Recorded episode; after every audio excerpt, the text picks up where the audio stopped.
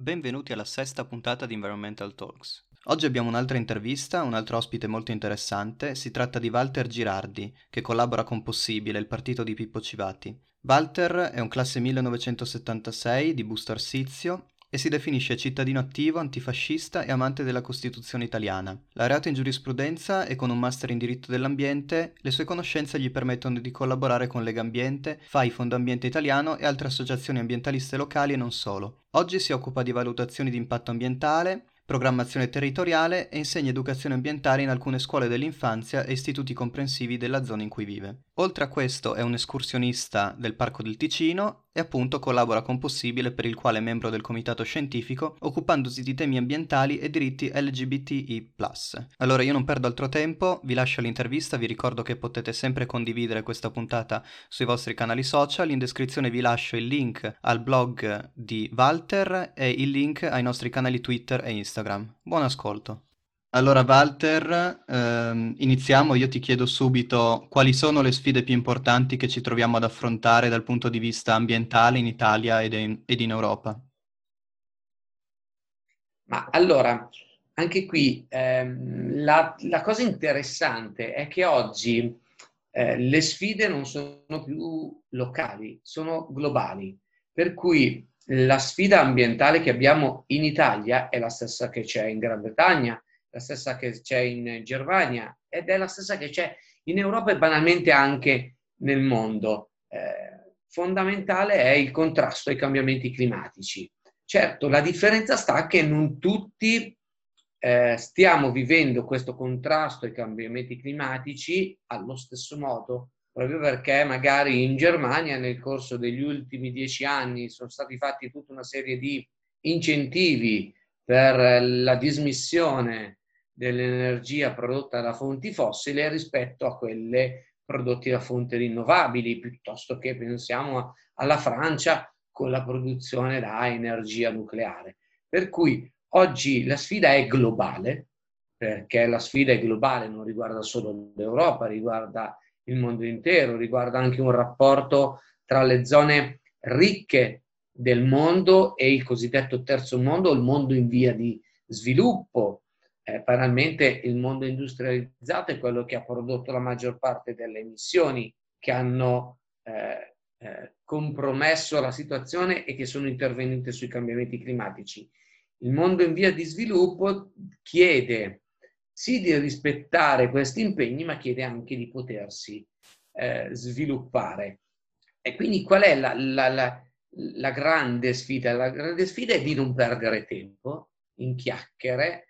eh, perdere tempo ancora oggi se i cambiamenti climatici sono una conseguenza dell'azione dell'uomo o dare retta ai negazionisti del clima è perdere tempo. C'è bisogno di individuare strumenti veloci, rapidi e quindi anche in questo momento, banalmente, il Green New Deal europeo, questo grande progetto ambizioso che non parla solo ed esclusivamente di transizione eh, energetica, di riduzione delle emissioni, dà tutta una serie di linee guida e di suggerimenti che vanno anche nell'ottica di salvaguardare quelli che sono la natura, gli ambienti naturali, le reti Natura 2000. Per cui non si fa una lotta ai cambiamenti climatici pensando solo di ridurre le emissioni. C'è tutto il contorno, c'è tutto anche il contesto di interrompere il consumo di suolo, di potenziare quella che è la rete ecologica. E questa è una cosa che a me piace sempre ricordare. Immaginare che ci siano dei siti, delle realtà che per le loro caratteristiche non devono essere solo tutelate perché sono importanti in Italia. Pensiamo alle foci del Po. Vi faccio un esempio molto, mo, molto terra-terra, molto banale, ma le foci del Po sono importanti perché sono importanti a livello europeo, hanno la stessa importanza e sono connesse alle foci del Danubio piuttosto che alle rive del Tamigi, alla zona dei fiordi della Norvegia. Quindi c'è un habitat generale, complessivo, fatto da questi siti, da questa rete ecologica che oggi va valorizzata, perché se io la proteggo, tutelo la biodiversità. E in quest'ottica, in questo lavoro c'è anche tutto il grande progetto di una ripiantumazione, che non significa lavarsi la coscienza, fare un po' di greenwashing e andare a posizionare due o tre eh, pianticelle in un parco cittadino. È anche quello, ma va fatto in un'ottica complessiva, con il desiderio di mantenerle poi in, in salute queste piante. Quindi mantenere, lavorare sulla, sul mantenimento del sistema dei boschi e delle foreste, perché l'Europa è un grande giardino verde che ha bisogno di essere ulteriormente conservato e potenziato e questo è, è forse ecco, la, la, la sfida più grande. È logico che l'unico limite che io vedo in questa sfida è la mancanza di una cultura eh, ambientale con la A maiuscola che non in tutta Europa è uguale. Eh, ti piace vincere facile, diceva una pubblicità di un po' di tempo fa, se parli di ambiente o di tutela ambientale nelle penisole scandinave. Difficile è magari parlarla declinandola nel nostro territorio o nel sud-est de, dell'Europa piuttosto che nella Francia o nella Spagna. Ecco, la grande azione insieme a tutte le cose che ho raccontato poco fa è anche una sfida culturale c'è bisogno veramente di fare una sfida culturale che sappia far capire alle persone che fare oggi politiche ambientali non è solo la battaglia, non è più la battaglia che si faceva negli anni 70 e negli anni 80 per salvare quattro alberelli e due uccellini. Ha introdotto dei temi interessantissimi, innanzitutto quello della sfida culturale, un tema che tratteremo tra poco, un pochino più nel dettaglio. E in più ehm, hai fatto presente i diversi livelli a cui bisogna agire, ovvero sia agire sia a livello locale, a livello nazionale per quanto riguarda l'Italia, a livello europeo, quindi c'è comunque una connessione di questi livelli. Allora io vorrei andare un po' appunto ad analizzare questi livelli e innanzitutto ti chiedo, parlando proprio del nostro paese, evidenziando tua, eh, il tuo collegamento con Possibile, io vorrei chiederti in quale modo la politica italiana dovrebbe teoricamente affrontare queste sfide e in questo senso quali sono le proposte di possibile. La politica italiana dovrebbe essere più coerente tra il dire e il fare, tra il dire e l'agire, perché abbiamo visto e si vede ad ogni campagna elettorale, ad ogni appuntamento elettorale, che tutti riempiono eh, delle questioni ambientali, parlano delle questioni ambientali all'interno dei loro programmi elettorali. Dopodiché, una volta che Tizio, Caio vincono, se tu vai a vedere quello che loro deliberano, è l'opposto di quello che hanno scritto in campagna elettorale. Vi faccio un esempio, parlavamo poco fa di biodiversità, tutela della biodiversità. Tu vai a leggere anche i programmi elettorali di chi ha vinto le elezioni in Emilia-Romagna, chi governa la Lombardia o banalmente anche chi governa la Toscana, e ti cito queste tre regioni non a caso, e poi loro dicono dobbiamo tutelare la biodiversità, dobbiamo tutelare tutta una serie di animali, tutta una serie di cose, e poi vai a vedere che deliberano banalmente un piano caccia che va nella direzione opposta. Non tiene conto dei pareri tecnici di ISPRA, amplia la fascia di il periodo dove poter cacciare determinate specie e allora quello che dico io, la politica italiana, adesso vengo a possibile, dovrebbe essere molto più coerente. E guarda, oggi la coerenza è un'altra delle tante sfide che tutto sommato riguarda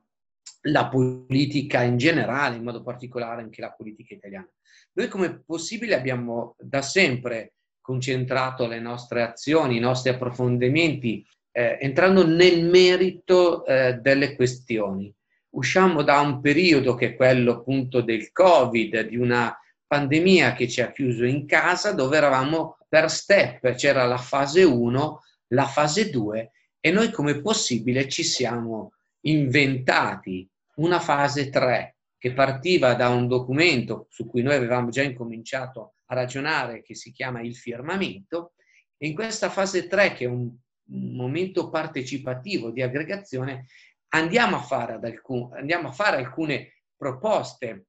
rispetto anche alle tematiche che ti raccontavo eh, poco fa. proprio perché banalmente l'Italia è uno di quei paesi dove la conversione, la transizione energetica è più in ritardo rispetto ad altri, quindi una riconversione dei siti dove oggi si produce energia con fonti fossili, un incentivo maggiore per l'eolico, un incentivo maggiore per il fotovoltaico, un solare intelligente. Quindi noi analizziamo la situazione italiana, entriamo nel merito sapendo che ci sono meccanismi che, non, che vanno oltre quello che è il semplice incentivo per mettere i pannelli solari sul tetto eh, di casa, banalmente, e che quindi vanno nell'ottica di essere una roadmap, una fase 3 che viene eh, non consegnata come un libro e basta, ma è una base di partenza per un confronto, anche perché noi ci occupiamo di eh, transizione energetica, di incentivi rispetto alle fonti rinnovabili, parliamo di tutela della biodiversità, facciamo tutta una serie di proposte per il consumo di suolo, ma queste non sono solo eh, le proposte di possibile, c'è una gran parte della, dell'opinione pubblica che non si vede oggi rappresentata in un partito che può venire a confrontarsi, che anzi deve venire a confrontarsi, perché dal confronto su argomenti tecnici, non su slogan, perché noi, a noi piace, a noi di possibile piace entrare nel merito delle questioni. Per cui anche una critica, no, immaginare un 60% rinnovabili, sto facendo un esempio, piuttosto che è meglio incentivare la microproduzione di energia elettrica da idroelettrico nelle valli di montagna, che potrebbe essere anche un modo per valorizzare da un punto di vista ambientale le valli di montagna. Ecco, sono tutte proposte che noi abbiamo eh, messo sul, sul, tavolo della discussione, con, chi, con chiunque ci voglia stare. Non è un pacchetto prendere o lasciare, ma è un momento di confronto che entra nel merito perché dal nostro punto di vista è assodato, è pacifico che l'impronta dell'uomo eh, rispetto alla produzione di eh, gas serra e di tutti i gas che, hanno, che stanno producendo gli effetti disastrosi dei cambiamenti climatici è lampante. Per cui con noi non devi venire a discutere se è colpa o non colpa dell'uomo. Noi veniamo e vogliamo confrontarci, vogliamo discutere anche con le altre forze politiche su cose concrete, perché ci sono margini, spazi e in questo caso il Green New Deal europeo ci dà una una mano e quindi anche da questo punto di vista noi siamo pronti con delle nostre proposte, ma siamo pronti anche ad accettare le proposte e un confronto nel merito che arrivi da tutti, anche da altre forze politiche. Va bene, molto chiaro. Comunque questo è un, è un processo che si sviluppa, diciamo, a livello per l'appunto politico, quindi è un dialogo tra le diverse forze, tra i diversi policy maker, tra, le diverse, tra i diversi partiti, tra le diverse forze politiche. Passando... Solo, scusami, scusami se ti interrompo, sì. perché nel momento in cui abbiamo pubblicato il, ehm, questa nostra terza fase, l'abbiamo resa pubblica, l'abbiamo diffusa attraverso i nostri canali,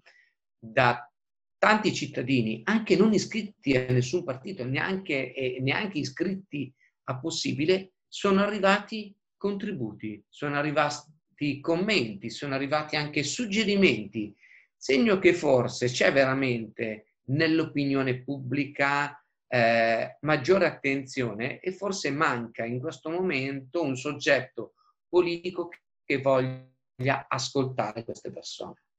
Ecco, ok. Volevo arrivare per l'appunto alla sfida culturale di cui parlavamo, mm, una sfida culturale che rende difficile la comprensione dei rischi legati al cambiamento climatico. Come si vince questa sfida culturale? Se penso a, a quanto avvenuto negli ultimi dieci anni, noi italiani, che tutto sommato viviamo in una realtà che è tranquilla, che ha avuto pure sì le sue eh, tragedie ambientali, ma non sono così gravi, perché quello che vedo io è che ci stiamo eh, un po' assuefando al fatto che quando per alcuni giorni piove in determinate zone ci si aspetta il fiume che esonda, ci si aspetta ormai che queste tragedie capitino e poi ci si indigna per due giorni tutti sui giornali a esprimere il loro disappunto per quello che è successo e poi non si fa più. Cosa è successo? È successo che, caspita, questa pandemia oggi ci ha toccato direttamente. Pensiamo allo tsunami.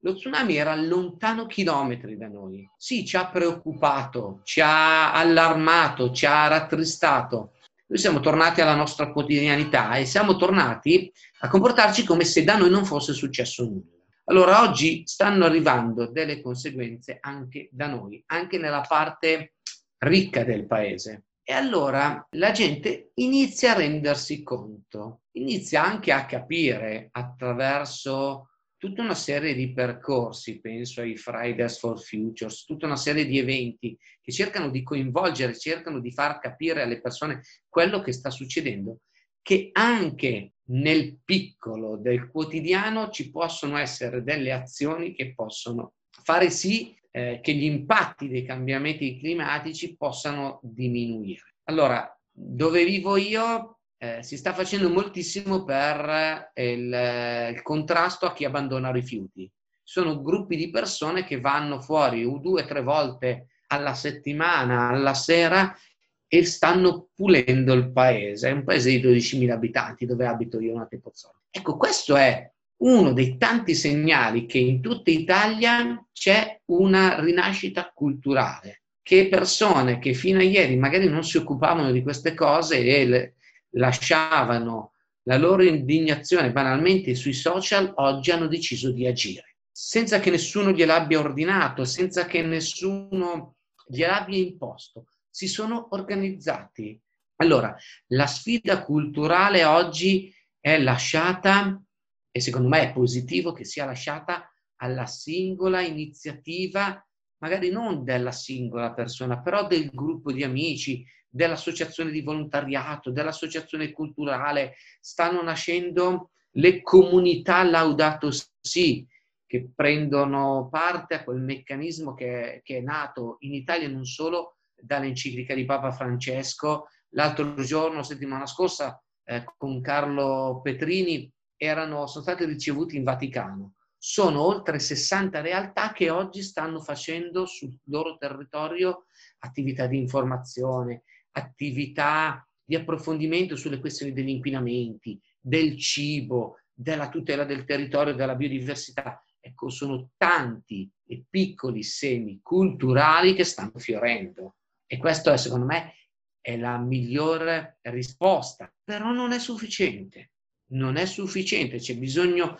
che queste realtà incomincino a germogliare ancora di più, a diventare sempre più propositive, più contagiose, uso apposta il termine contagiose, ma di un, di un sano contagio, perché ci fa ricordare che siamo dei cittadini, che abbiamo dal nostro punto di vista tanto, tanto potere, non è solo quello di andare in una cabina elettorale, ma è quello di coinvolgere le amministrazioni comunali che sono quelle più a noi vicine in progetti virtuosi di buone pratiche a tutela dell'ambiente, a tutela del territorio. Ed è logico che se queste piccole realtà, questi piccoli semi iniziano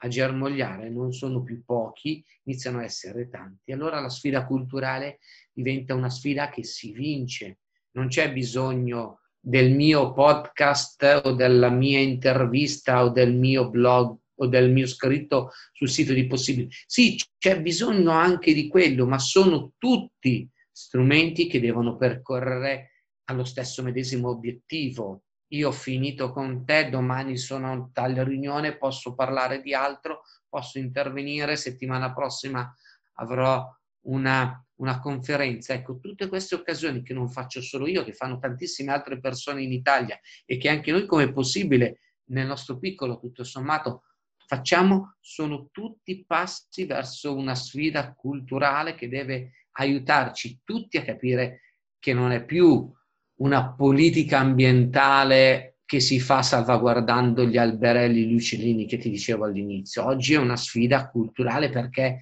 tiene insieme tutto, lo stile di vita, la qualità della vita, la qualità dell'istruzione e quindi è, è, è culturale proprio perché è omnicomprensiva di tutto e non ragiona più per comparti stagni, perché se oggi immagino di risolvere le, i problemi andando a tutelare solo esclusivamente le due pianticelle del mio orto, che va bene, è una tutela importante, ma perdo di vista l'obiettivo complessivo e rischio di sprecare tempo e mentre la casa sta crollando, la casa comune sta bruciando, io sono lì che mi metto a verniciare l'inferriata o a sostituire la maniglia di una porta. E quindi rischio di rendere vano quello che è il mio, seppur nobile, tentativo di fare salvaguardia ambientale.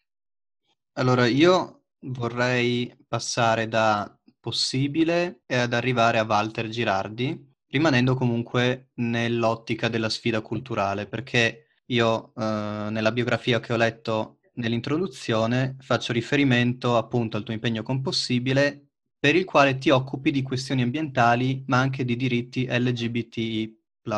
Quindi ti vorrei chiedere come si intrecciano questi mondi e se ci sono dei punti di contatto.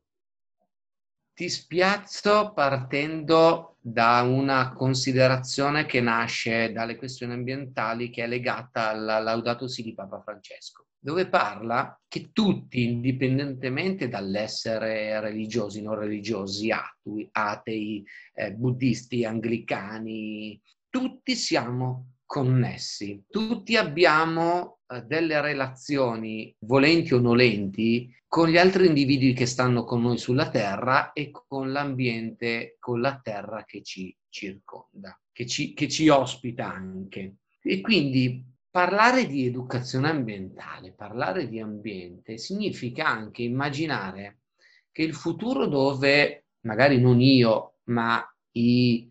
eh, miei nipoti, i, nipo- i figli dei miei nipoti, quindi le future generazioni, possano trovare un ambiente dove in nome di queste connessioni che ci permettono di capire che i danni che posso provocare io all'ambiente hanno delle conseguenze da altre parti, ci aiutino a comprendere come l'altro, l'individuo con cui io non mi relaziono perché vive nel delta del Niger, è una persona come me in carne e ossa e ha bisogno come me di un ambiente sano in cui poter nascere, crescere, vivere, eh, riprodursi e quindi in quest'ottica, anche all'interno di quella che si chiama sviluppo sostenibile, entrano di pari passo i diritti LGBT+,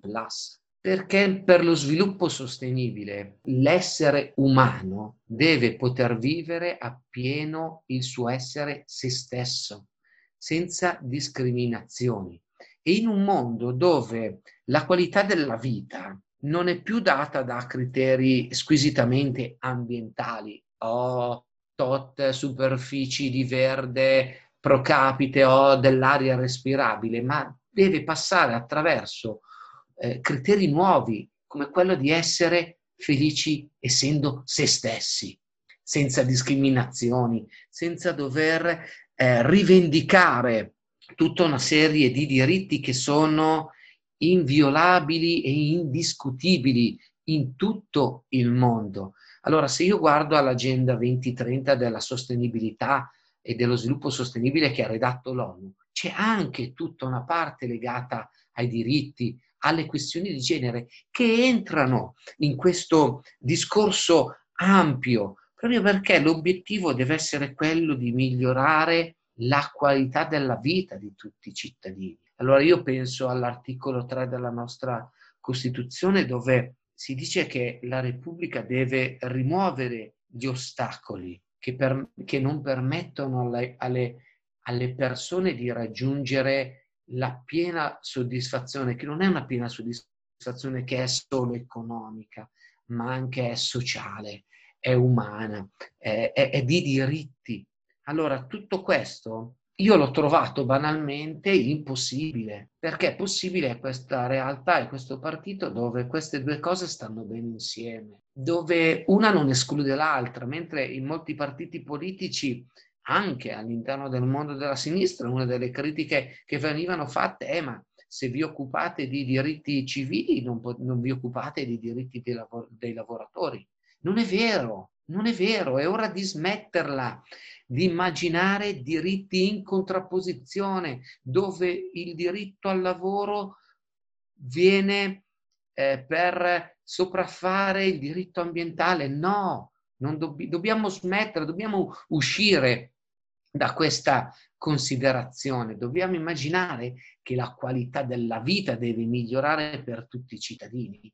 mettendo insieme tutti i diritti, il diritto al lavoro, il diritto all'ambiente, i diritti civili, il diritto a una giusta retribuzione, eh, una giusta paga, il diritto a non essere sfruttati, il diritto all'autodeterminazione delle donne, pensiamo a tutti gli attacchi alla 194, piuttosto che a altre conquiste che sono state fatte nel corso degli ultimi eh, 50-60 anni che oggi qualcuno vuole mettere in discussione. È una sfida culturale, ma perché deve essere culturale la risposta a chi eh, nega i diritti, a chi eh, nega le problematiche derivanti dai cambiamenti climatici, a chi nega che ci sia un problema di diritti umani ancora oggi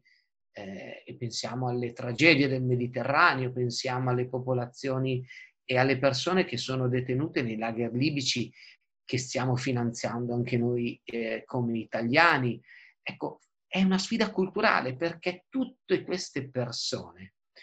fanno parte del mondo, sono miei fratelli e mie sorelle. E non vuole essere questa una frase vuota, ma veramente sono miei fratelli e mie sorelle. E in nome di quella connessione che ti dicevo all'inizio, io devo immaginare di costruire, di poter costruire un mondo migliore con questa che è una sfida culturale, anche perché banalmente all'interno di questo grande fenomeno migratorio che da secoli, da, da quando è nato l'uomo, esiste e quindi eh, possiamo immaginare che anche con le conseguenze delle questioni ambientali, con le conseguenze dei cambiamenti climatici, il fenomeno migratorio sarà destinato ad aumentare e quindi anche la gestione dei flussi migratori, che non è solo una questione di numeri, ma una questione di persone che si muovono, va affrontata in maniera diversa. E anche qui la sfida culturale è nel riconoscere i diritti di queste persone, i diritti di chi oggi nel mondo si trova escluso, emarginato e discriminato. Si fa fatica oggi a cercare di far capire che tutto è connesso, che anche queste questioni sono legate, però è una sfida che io voglio portare avanti, non mi preoccupa eh, se è una sfida dura, una battaglia difficile, non mi preoccupa, anzi più è dura la battaglia più mi voglio impegnare e quindi a maggior ragione all'interno di Possibile con Beatrice Brignone, con Gianmarco Capogno e con tutti gli altri, non ci stanchiamo mai di fare proposte, di fare eventi e di proporre questa sfida culturale perché veramente il discorso che siamo tutti fratelli e sorelle non è una questione banalmente religiosa, è una questione civile, è una questione di umanità e noi su questo vogliamo continuare a impegnarci, vogliamo continuare a lottare. Ok, vorrei rimanere sulla, sulla persona di Walter Girardi e chiederti e parlare appunto del tuo impegno nel tuo territorio dal punto di vista politico ed educativo e quello che mi interessava sapere appunto la tua attività con i più piccoli, ovvero sia come cerchi di far capire i rischi ambientali ai tuoi concittadini ma soprattutto ai bambini.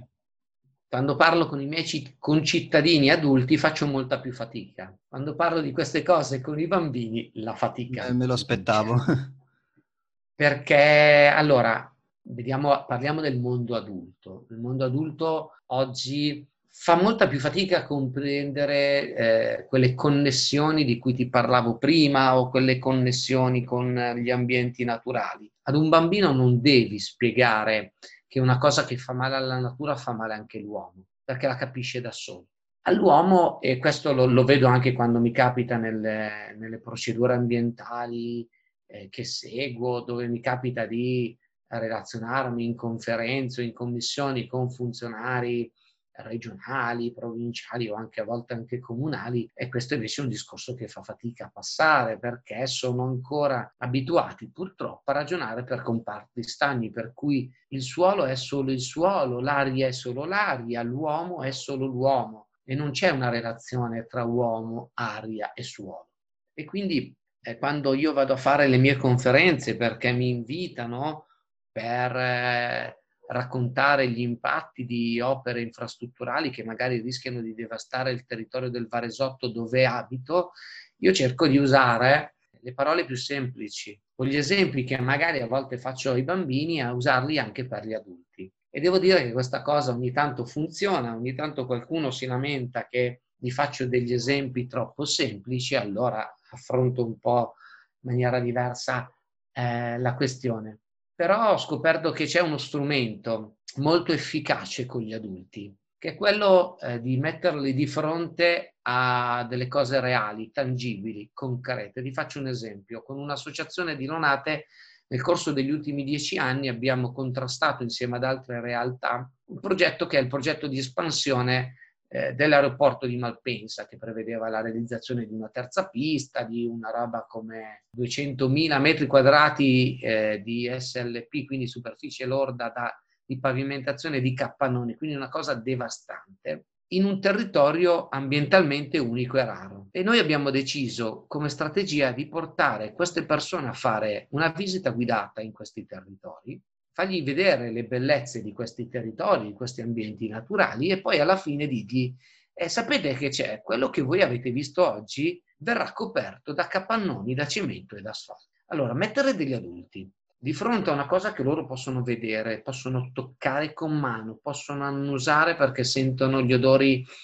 eh, di un bosco d'autunno con la nebbia, quindi eh, una sensazione viva, apre la mente, apre la mente e gli adulti da questo punto di vista hanno recepito benissimo questa cosa e quindi quando si è, si è, trattato banalmente di fare le osservazioni per fermare il progetto hanno risposto veramente in massa. Con i bambini invece i bambini l'approccio è completamente diverso, è molto più didattico ma con un didattico che anche qui si fa esperienza. Io sono anche guida naturalistica del Parco del Ticino per cui le mie lezioni di educazione ambientale non si fermano alle quattro mura di un'aula scolastica, ma in base all'argomento che scegliamo con gli insegnanti ci sono due, tre, quattro, cinque proposte di sentieri, di uscite, quindi di un contatto diretto con la natura, con esperienze a volte anche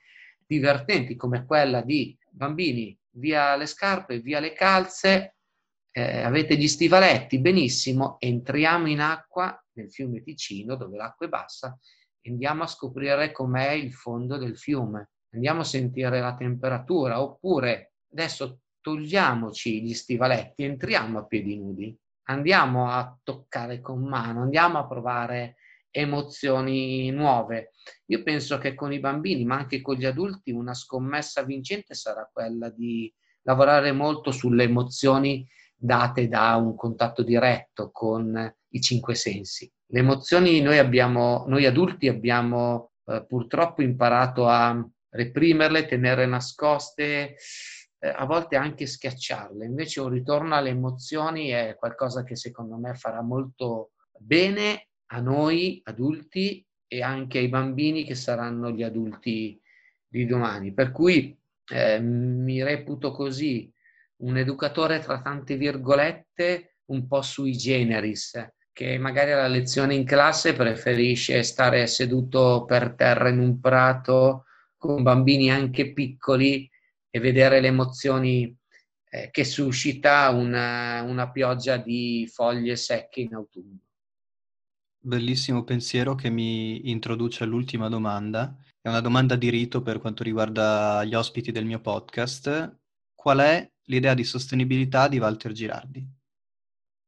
Allora, la mia idea di sostenibilità passa attraverso un concetto nuovo che non è più dato da principi economici come il PIL, ma passa sulla, su una parola nuova che è quella di accontentarsi. io mi accontento di quello che ho e se mi accontento di quello che ho sono anche felice. Non rincorro un sentimento come può essere quello dell'avarizia, perché su questa terra che è unica e sola, non c'è un pianeta B, ci sono risorse naturali a disposizione per tutti gli uomini, non ci sono invece le risorse naturali per soddisfare l'avidità. Per cui io mi immagino la mia ricetta personale per la sostenibilità si basa sulla contentezza, quindi quello di essere contenti di quello che si ha, di avere una vita felice, felice con quello che ho. Altri la chiamano decrescita felice, altri la chiamano una vita più sobria. A me piace questa parola contento. Grazie per essere arrivati fino alla fine di questa intervista. Io come al solito vi ricordo che potete condividere questa puntata sui vostri social e nel frattempo vi lascio in descrizione il link al blog di Walter e il link ai nostri canali Twitter e Instagram. Grazie ancora e alla prossima.